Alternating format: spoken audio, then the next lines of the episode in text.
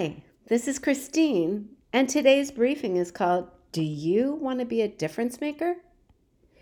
This is the flop to the flip, the yang to the ying, and so on. A few days ago, we spoke of forgiveness, namely, what it must have taken the apostles to forgive and get past Judas Iscariot's betrayal. And today we get a front row seat of one who understands he has been forgiven of much, who gets over himself, over his shame, and back in the game. The guys are looking at him and then back and forth at each other Andrew, Thaddeus, Bartholomew, and one apostle says to the other, What got into Peter? I mean, of course we all love him, but this guy, he can't act like he has it all together now. Look at him, trying to take the limelight. You heard what he did. I heard what he did. He said he didn't even know the Lord. And now he stands up and tries to get everyone's attention and preach? Seriously? Step a little closer. We remember that Peter had been part of Jesus' inner circle along with disciples James and John. He was headstrong, outspoken, and impulsive, and how he loved Jesus.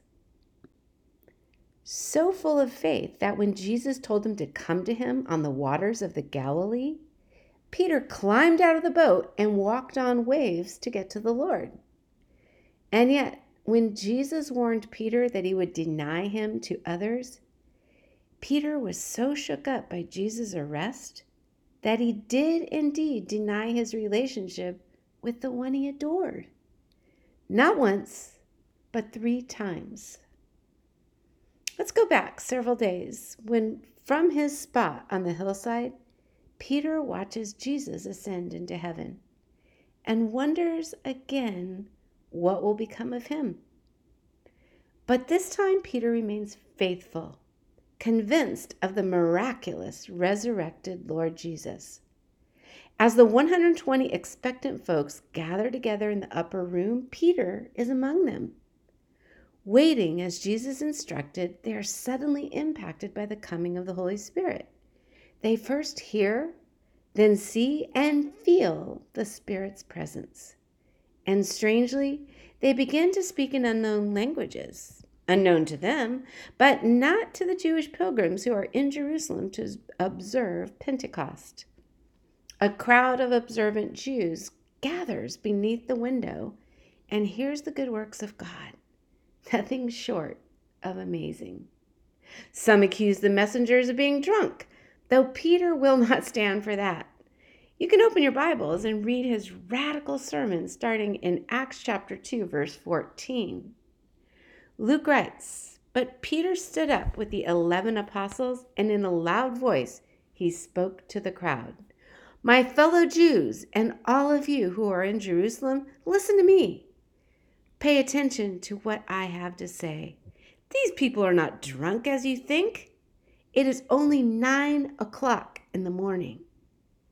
And then Peter goes on to preach such an inspired message that 3,000 people repent and turn to Christ. Before we look at the message, what he said, what the heck had happened to Peter? How has Peter gone from Peter the denier to Peter the powerful preacher? And why is he not laughed out of town by his fellow apostles? After all, they know all about his failure. The reason is that Peter intentionally did a few things really well after he blew it. Things that speak to me, actually. First, he humbly restored relationship with Jesus.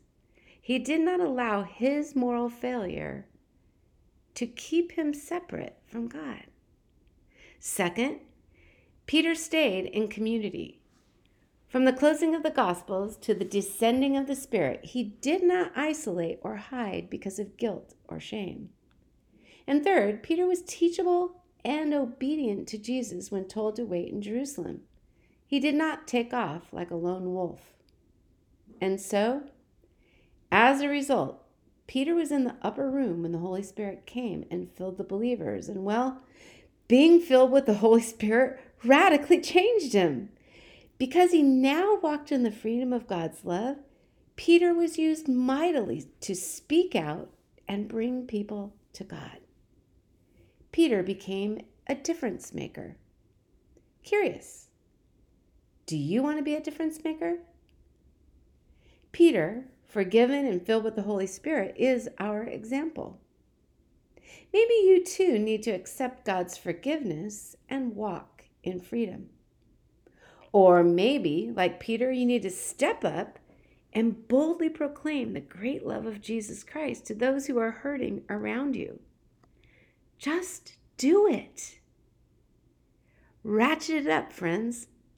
Listen to this song.